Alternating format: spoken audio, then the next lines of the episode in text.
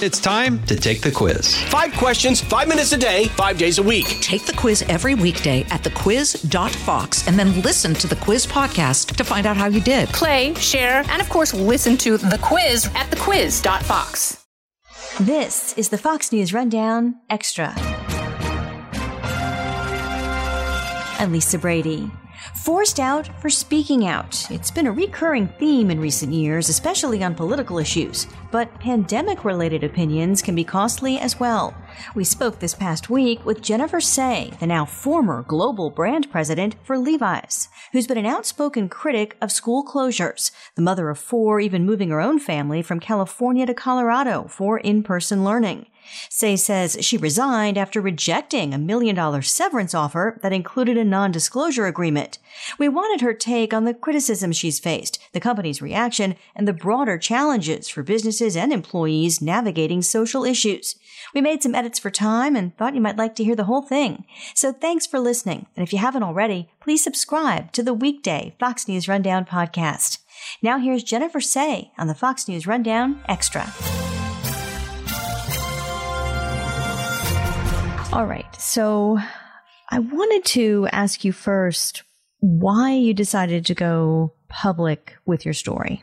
That's a great question. Um, you know, I think fundamentally this is a, a matter of free speech and the stifling of dissent, not just in, you know, my company, but in companies more broadly. And I would say in the culture at large is so dominant right now. And, you know, people can't express a point of view that is outside of whatever the accepted mainstream narrative is. And I find that incredibly dangerous. And so I felt it was important to be public about the story for that reason. Now, going public, um, in addition to ultimately leading to your resignation, um, really opened you up to a lot of criticism. Um, some now former coworkers, accuse you of being anti science. What do you say to that? I mean, I think it's patently absurd on its face. Um, you know, they've, I've been accused of that since the beginning of COVID. And, you know, I've been outspoken about school closures uh, being unnecessary and harmful since March 2020 and the accusation, uh, both from employees, but also just people in the world has been, you know, that that is an anti-science perspective and that I don't care if kids are harmed, um, in schools.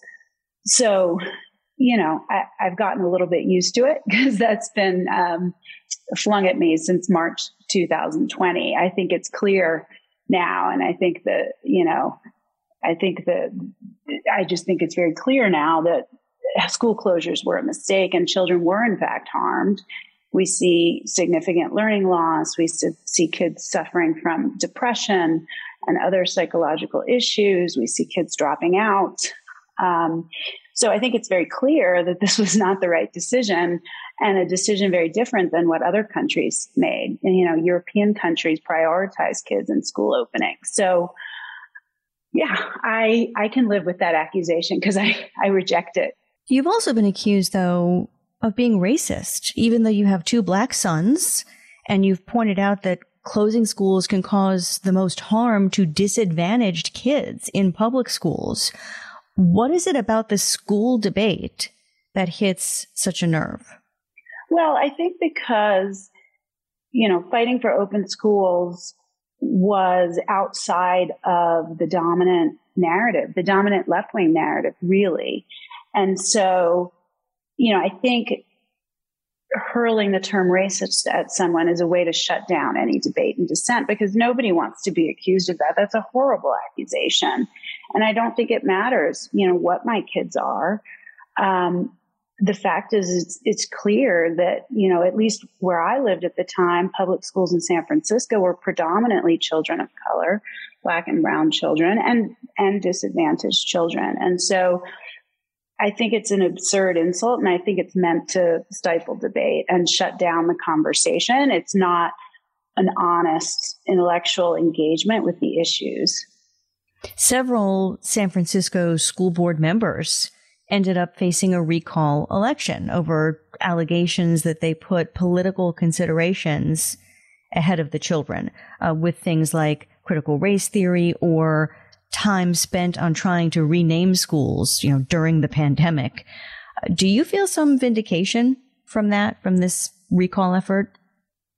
Yeah, I mean, the recall, it's today, um, though people have been voting for the last few months. Uh, my understanding from, you know, the, the people I still know in San Francisco, and there's a lot of them, is I mean, I don't know a single person that isn't um, or hasn't voted for the recall. Um, you know, during the course of school shutdowns, I was calling into school board meetings. Um, they were very long. I often didn't get through them all. Um, but school closures or getting schools open was never discussed until the last half hour in a seven hour meeting. Um, so there was all this sort of navel gazing and dilly dallying around, you know, should we rename the schools? Should we um, let this guy be on the, you know, parent advisory committee um, while shaming him during the entire the entire session? Um, is he, you know, an appropriate choice for this parent committee? Is he diverse enough? Um, you know, this is a this is a gay dad with kids in the San Francisco public school system who would have been the only man and the only uh, LGBT person on the board. Um, this is what they spent time doing. They were not focusing their efforts on getting the schools open, and I really can't imagine that anything would have been more urgent than that. And so I think uh, the recall is a response to that. That that is what the recall is about. Pull up a chair and join me, Rachel Campos Duffy. And me, former U.S. Congressman Sean Duffy, as we share our perspective on the discussions happening at kitchen tables across America. Download from the kitchen table the Duffys at foxnewspodcasts.com or wherever you download podcasts. Levi Strauss and Company hasn't publicly denied your claim that you were forced out. Um, their official statement just announces management changes and a search for a new brand president. Is this the reaction that you expected from the company? I didn't really have any expectations. Um, I, I, didn't know what their response would be, honestly. Um, I'm just sort of focused on, you know, telling my story of what happened and, and focused on what's next for me. The company also hasn't confirmed uh, the $1 million severance you've said they offered to keep you quiet. How did it feel to have that in front of you? Was was it difficult even for a moment to say no? Certainly, it's hard to say no to that, and I think they have confirmed it at this point um, as sort of the standard package for executives at my level. Um, it was very difficult. I mean, that's sort of a you know a pretty that's security for for me and my family. I certainly thought about it long and hard, um, but at the end of the day, I couldn't do it. Um, the issues are too important to me. And I think, like I said, it's incredibly dangerous what's happening, this, this stifling of speech. And what's considered misinformation today is truth tomorrow, but we can't say it. Um, it's widely accepted, as I said, that school closures went on for far too long, long after we knew that kids were safe, long after, you know, teachers were vaccinated in San Francisco. Um, so that was considered misinformation in 2020 and even 21, and now it's accepted fact. So, but it never would have been accepted fact if people didn't talk about it. So you got to be able to debate these issues, and I just I feel like it's an incredibly dangerous path we're on uh, culturally, and I think you know it's not just Levi's; they're sort of caught in the the center of the storm of it, but it's really um, happening so much more broadly than that. Just to play devil's advocate for a moment, I mean, if a, if a company's trying to have the biggest tent possible, in this case to sell jeans, can you understand why maybe they don't want an employee to ruffle any feathers on political issues? I understand that, but I would say this Levi's does speak out on very controversial issues, um, issues that are political, and they've done so um, in ways that have actually, you know, been challenging from a business perspective. Um, in the in the early 90s, we we took a stand and, and stopped funding the Boy Scouts when the Boy Scouts said um, you couldn't be gay and be a scout leader. It absolutely impacted our business, and we got thousands of letters. Um, and we've continued. You know, Levi's has continued to take stances that are often controversial. Um, a stance around gun violence prevention, uh, civic engagement, which is really tied to voting, which is, is less controversial, but LGBTQ equality and so on. And so, you know, this is not a company afraid of taking a, taking a stand that is sometimes controversial. And I would just point out that when I was posting politically about other subjects that were more in line with the, the narrative, that was fine. And so it's not an issue of political speech. It's really an issue of viewpoint and viewpoint discrimination. There is not a policy that you cannot speak out on issues, um, political issues.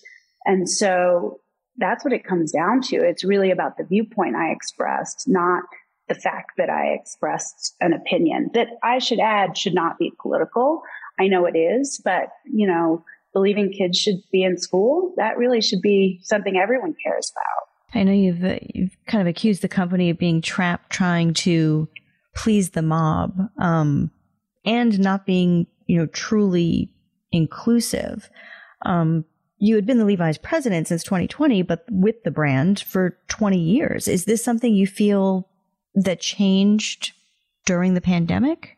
I think it intensified during the pandemic. I mean, there's definitely a viewpoint and one that I, you know, mostly aligned with up until very recently. It's definitely left leaning. It's a San Francisco company, progressive in its, its policies, which I, I support. They were the first Fortune 500 company to offer same sex partner benefits. I feel I always felt quite, quite proud of that. But, you know, the world has changed and there's just so much less tolerance for any varying of viewpoints, um, for any veering from the orthodoxy. And, and so, yeah, I think it's, I think it's changed. I, I think what I just struggle with is the issue of children in schools to me should not be controversial. And as we all know, it has been for the last two years. And I just feel like that's where we've gone wrong. Yeah. When, when companies do try to cater to public opinion, do you think the pressure is always from the outside and social media, or are younger workers, um, you know, kind of a new generation forcing their employers to take certain positions? Oh, absolutely. It comes from internally, you know, and I, it, it absolutely comes from employees. And a lot of the backlash I got was from um, employees internally sending emails to the CEO.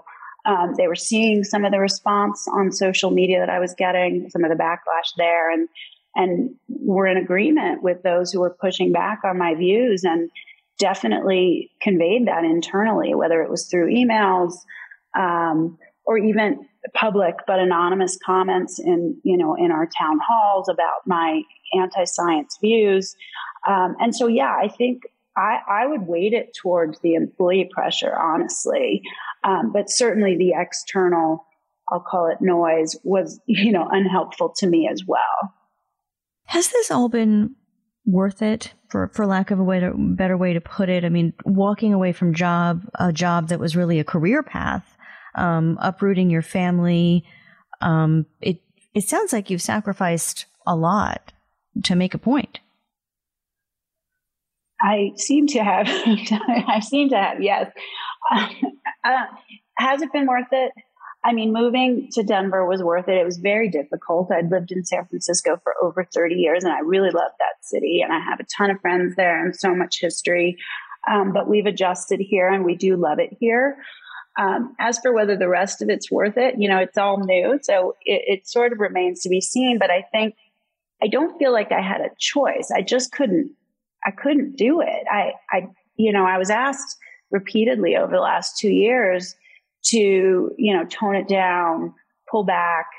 And I found myself not doing it. It was like this, um, I just didn't, I, I couldn't do it. I just kept thinking about the kids and all the kids that were being harmed. And so, um, it almost didn't feel like a choice to me. It just felt like something I needed to do. Um, and as the speech issues became more dominant in these conversations, you know, that added fuel to the fire for me because I believe so strongly uh, in in free speech being a key pillar of democracy. And I, you know, this tiny little microcosm of one company uh, in one city was making that impossible. And I, you know, I would say I've heard from so many former employees and even current saying they've felt the same way. And so I do feel it helps them feel that they can speak out, you know, not just inside the company, but in the world.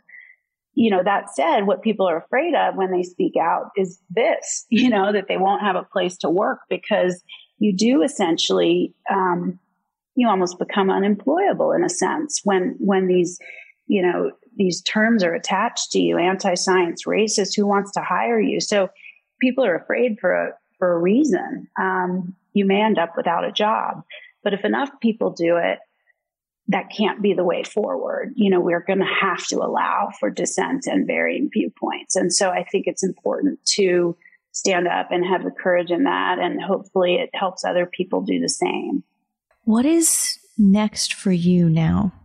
Well, I'm sort of figuring that out. You know, this is all very new. Um, I do want to write a book. Um, I wrote a book in 2008, which was a memoir about my time in gymnastics and the abusive coaching practices.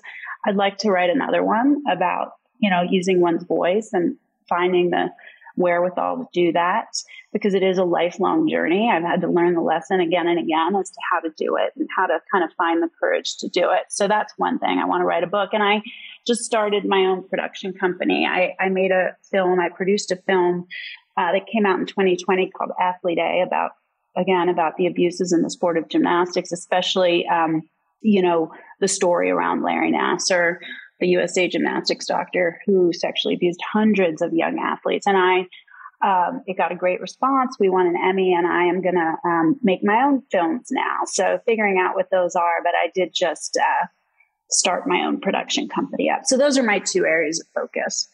Sounds like plenty to focus on. so uh, we certainly wish you luck in, in those endeavors. And thank you again for your time. Jennifer Sey, former global brand president for Levi's and, and author. Thank you again. Thank you for having me. You've been listening to the Fox News Rundown. Rundown. Stay up to date by subscribing to this podcast at foxnewspodcasts.com. And for up to the minute news, go to foxnews.com. New from the Fox News Podcasts Network. My name is Kennedy, and welcome to my podcast, which will, I humbly say, single handedly save the world. You're welcome. It's Kennedy Saves the World. Subscribe and listen now by going to foxnewspodcasts.com. The Will Cain Show is now dropping five episodes a week. Join Fox and Friends weekend host Will Cain as he tackles the latest headlines from his unique perspective, along with thought provoking interviews with leading figures and live calls from viewers and listeners. Listen wherever you download your favorite podcasts.